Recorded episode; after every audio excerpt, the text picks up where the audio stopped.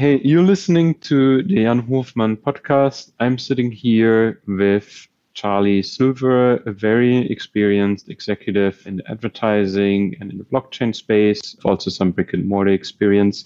Charlie, why don't you introduce yourself really quick to the audience? Hi, Jan. Thanks so much for having me on. I'm Charlie Silver, C E O uh, and founder of Permission dot i o. I'm a career entrepreneur. I've been building startups for over thirty years. I had a very big success with a company called RealAge, which was an early dot-com company that collected data, over three hundred data points on people's health and well-being. And then we would ask them permission to opt in to use that data. And it was a very elegant advertising model for everything in the pharmaceutical, health, hygiene space. We sold it for over one hundred million dollars to Hearst Corporation. And then subsequently, I started a publicly traded financial services company that had nine publicly traded, exchange-traded funds, including the first blockchain equity E T F with the ticker B L C N. And then we started Permission dot i o, which is really the second generation of RealAge, which rewards people for sharing their data and allows people to really take ownership, which is so fundamental to Web three. Mm-hmm. Interesting. I see. Got it. How is it to run a publicly traded or a company that is offering publicly traded E T Fs? Uh, how is that? Because there's a lot of regulation from what I understand around it, right?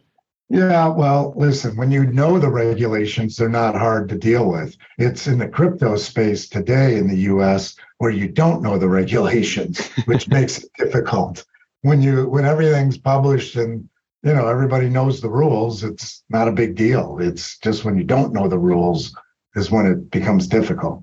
Mm-hmm. Gotcha. Yeah, and I assume you think that there should be regulation around this, or because I think from what I understand, I'm not extremely into blockchain, but from what I understand, there's really no regulation around this at all, right?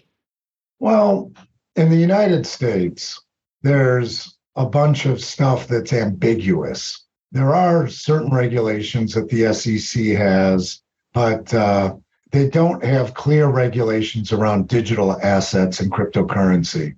And we're waiting for that to happen. I actually believe when that happens in the United States, that's when Web three and crypto really explodes, because there's trillions of dollars of institutional money in the United States, always looking for a return, and just a little small fraction of that money going into digital assets is going to explode the sector. Mm-hmm. Yeah, and there's a lot of apprehension around people getting into it simply because there's no clear regulation in place, right? Well, that's true, but um, a vast majority of cryptocurrencies are just speculative vehicles, you know, but they're still, that doesn't mean there's quite a few assets that don't have real usefulness and real utility. So just because a lot of them are just pure speculation doesn't mean that they're, they're all bad. So we're going to need U S regulation, but our coin, A S K, is regulated in Switzerland under Swiss FINMA. So that's, uh, we've sought out regulation. Mm-hmm. Gotcha. And how does that work uh, compared to the U S, the Swiss system? Well, they just have very clear rules about what you can and cannot do and what the trans, what you need to disclose.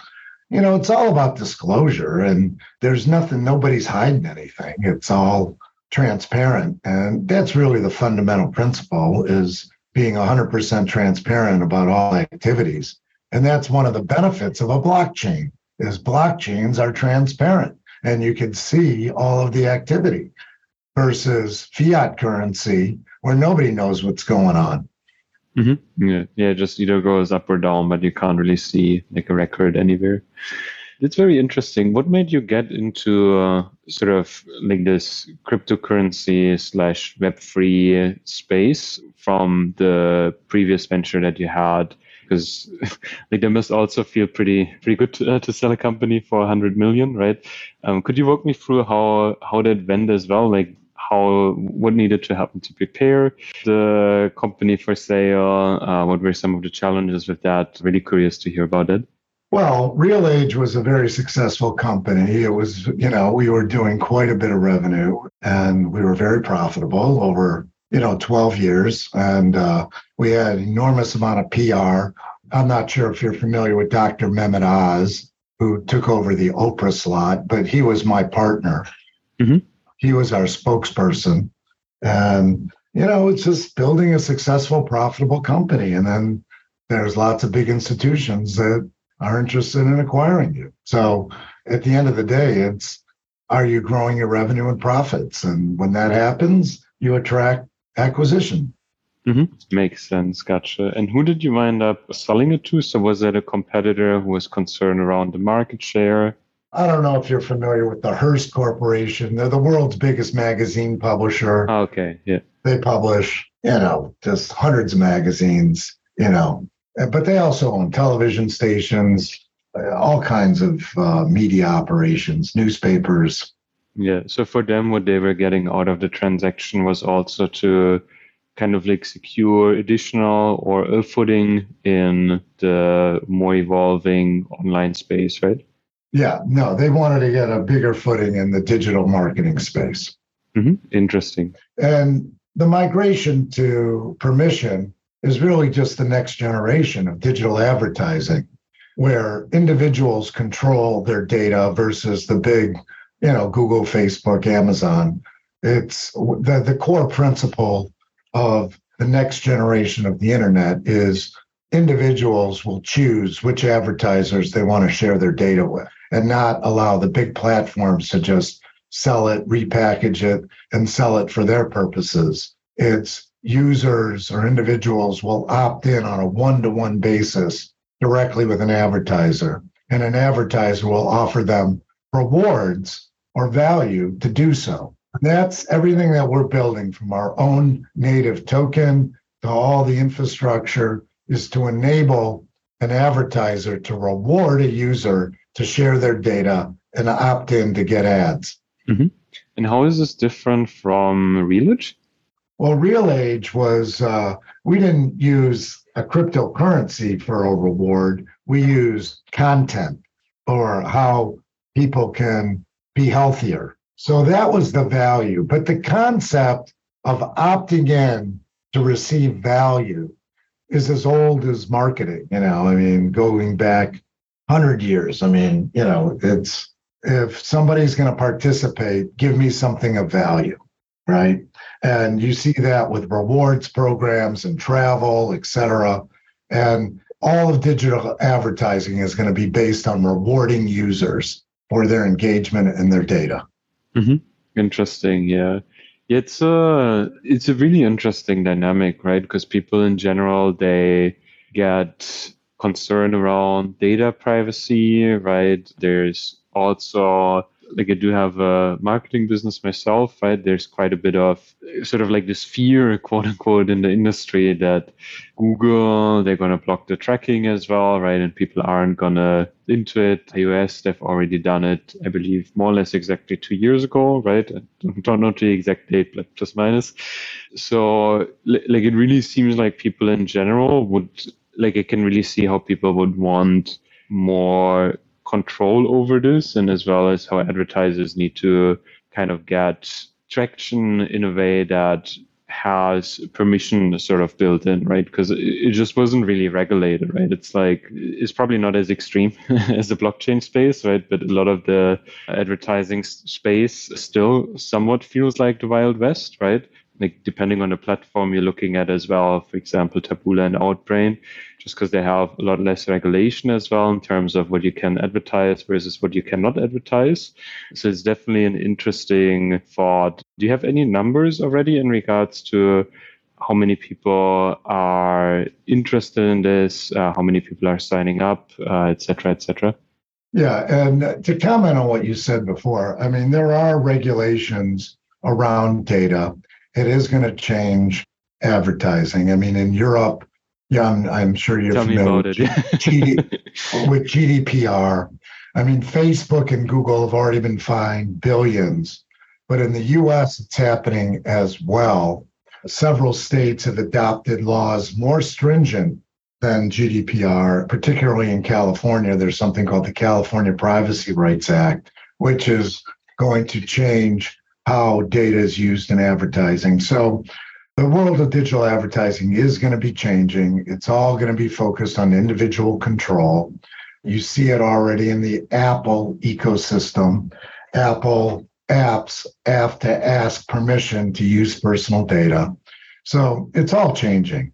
As far as our user base, you know, for a Web three company, we have about a half a million opt-ins right now, but we're just getting ready to start scaling. That's great. Awesome. So how do you generally go about, like, what would you say is your main kind of like expertise or day-to-day responsibility of the company? So are you leading the development team? Uh, are you basically more in charge of the strategy? What does your kind of like day-to-day look like? Well, okay. So yeah, I'm, as a C E O founder, I'm absolutely in charge of the strategy and the mission.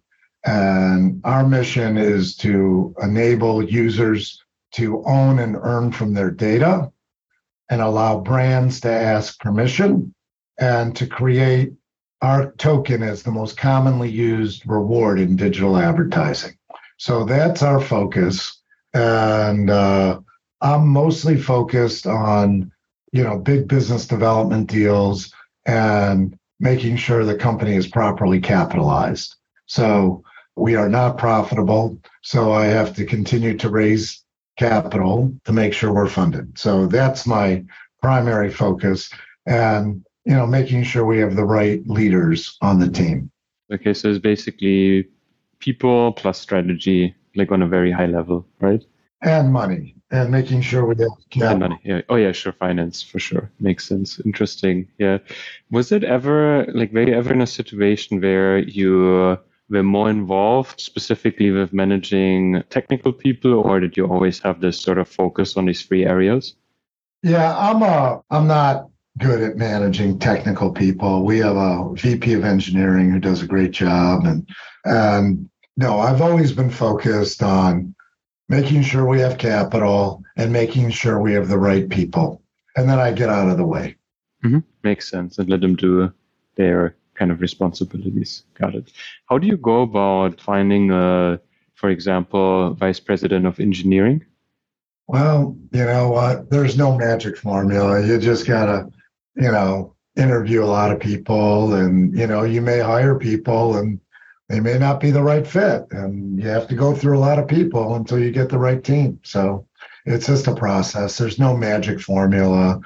Makes sense. Yeah. Are there specific traits with that position that you're looking for in general, or? What, for which position? The vice president of engineering. Yeah, no, it's just somebody who's got very deep computer software engineering and who's got experience in managing teams. And, you know, building software is no different than building a building. You need architects, you need management, and then you need, you know, the masonry and electricians and et cetera. So you need, you know, a general manager to manage the projects, and then very specific skills within it. Got it. Interesting. Yeah. And then with permission, like, how do you make sure, for example, with Facebook, this was a really big thing. Uh, I know with Outbrain and Taboola, for a fact, like, there was a really big trend among advertisers to just advertise these military flashlights and then basically not deliver them.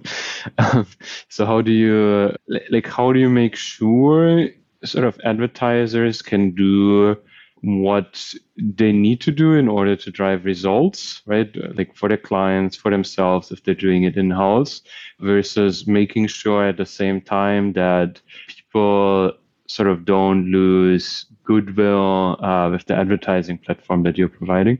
Yeah, no, we're we're only working with tier one advertisers. I mean, listen, the most important thing an advertiser has is trust. Yeah, of course, there's scams out there, but we're not dealing with any scammy kind of organization. So, you know, trust and credibility is everything in a brand. Mm-hmm. That's why people advertise. They don't advertise, you know, so it, that that issue is just not an issue for us of dealing with Mm-hmm. Guarded, yeah. Those types of players. Interesting, yeah. And then how do you make sure that that's given? Like, what are the kind of rules that you have in place for that? Is there a minimum spend? How exactly does it work? Well, yeah, there's a minimum spend of about ten grand, but, uh, you know, it's pretty straightforward. I mean, you know, advertisers pay to reach a certain number of people, and, you know, then you measure the success based on click-throughs and other sign-up metrics. So it's not any different than really what Google and Facebook offer. I mean, we like to think of ourselves as a bridge between Web two and Web three. Mm-hmm. So what made you get into, because uh, you were running a brick and mortar business for a bit more than a decade, from what I've seen while researching. Can you walk me through a little bit about the thought process of transitioning out of that into sort of a more developing, faster growing field? Well, yeah, I ran a brick and mortar business, my first company. But, you know, that was in the nineties. And with the internet coming on board, I mean, I just was very excited about, you know, it's hard.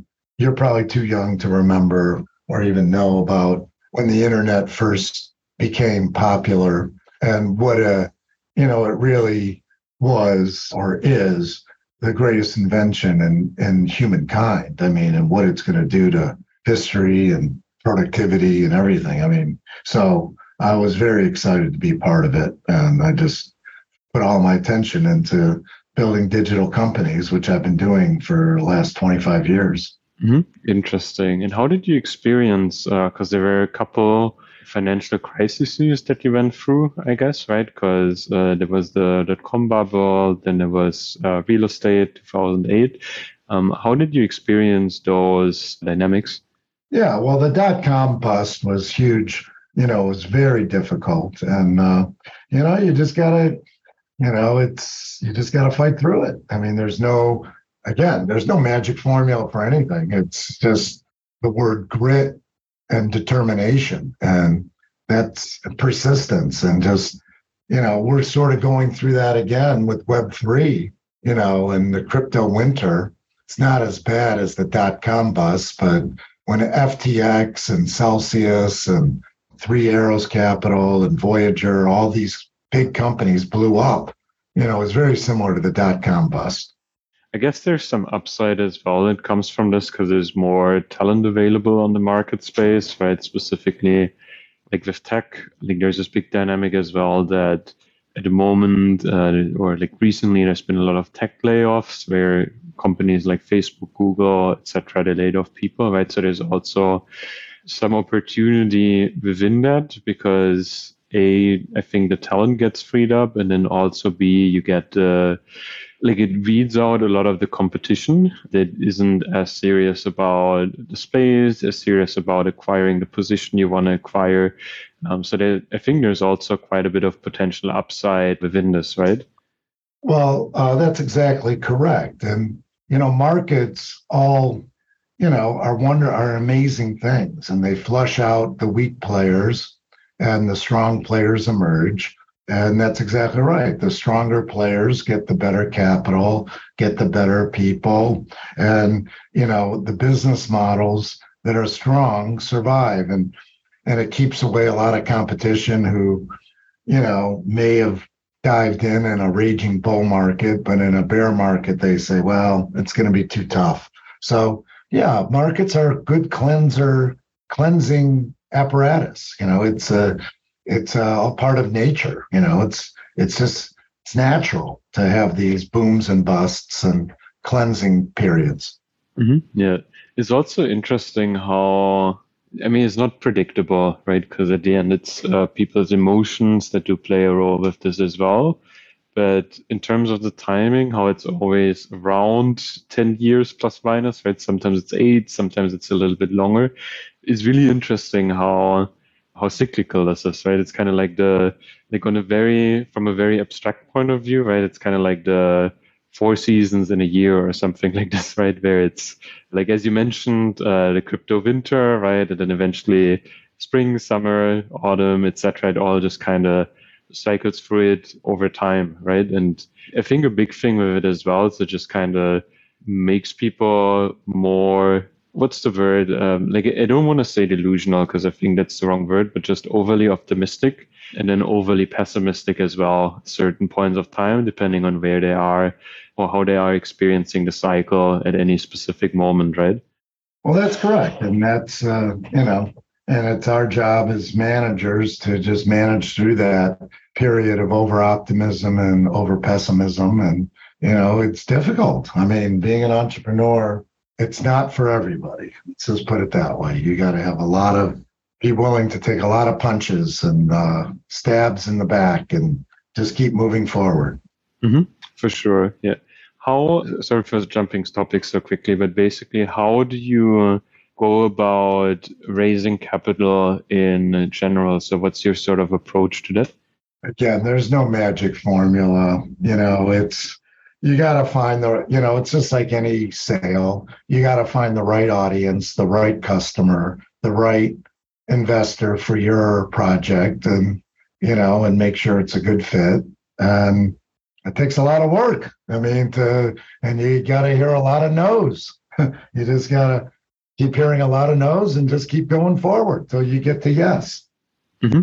Got it. Okay. So it basically boils down to sort of persistence again at the end of the day. Exactly. Nothing can replace it. There's no magic formula for any of this.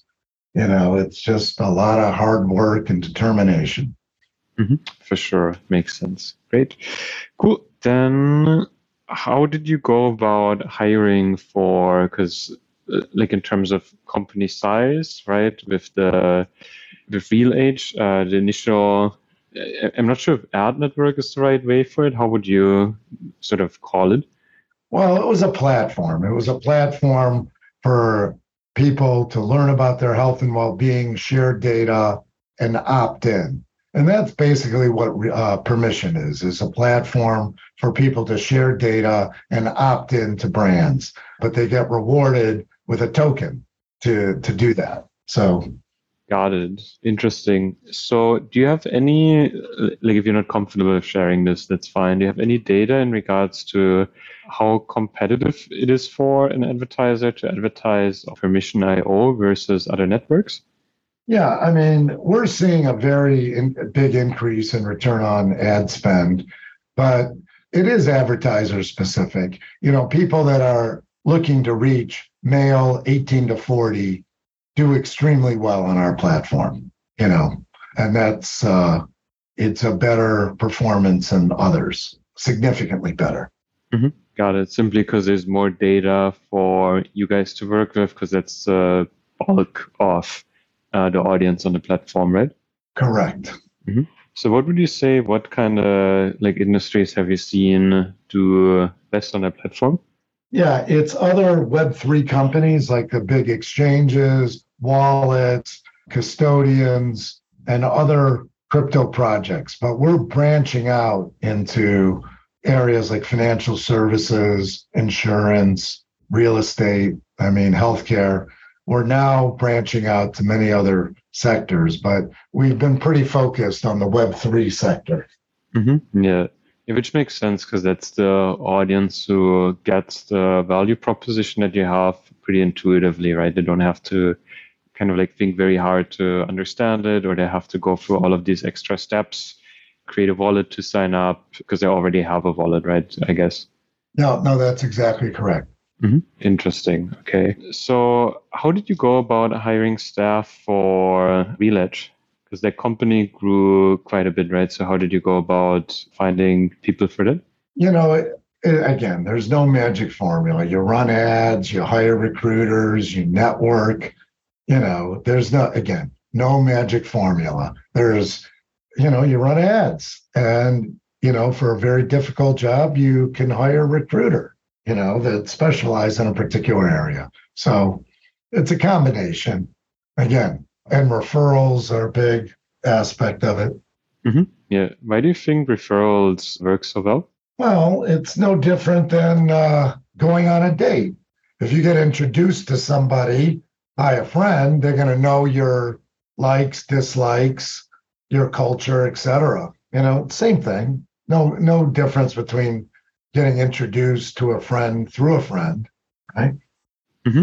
Got it. Okay, because they have similar values to the people that are already working for you at the end of the day, right? Correct. Great. Awesome. Charlie, how can people find you if they want to learn more about Permission dot i o, maybe how to advertise, whatever it is? Yeah, no, thank you for that. Go to Permission dot i o. For users, they can set up an account, get a wallet if you don't have one, and you could start earning crypto and N F Ts right away without having to send money to an exchange. You can earn it on our platform at Permission dot i o. There's a tab for advertisers that can fill out a form. You can follow me on Twitter at charlie silver dot e t h is my Twitter handle. And uh, you can follow Permission dot i o on LinkedIn and Twitter and Telegram and Discord, all the social media platforms. Mm-hmm. Perfect. Great. Awesome. Then, yeah, thanks for being a guest and being open for this interview, taking the time for this. Really appreciate it. It's my pleasure. Thank you for having me.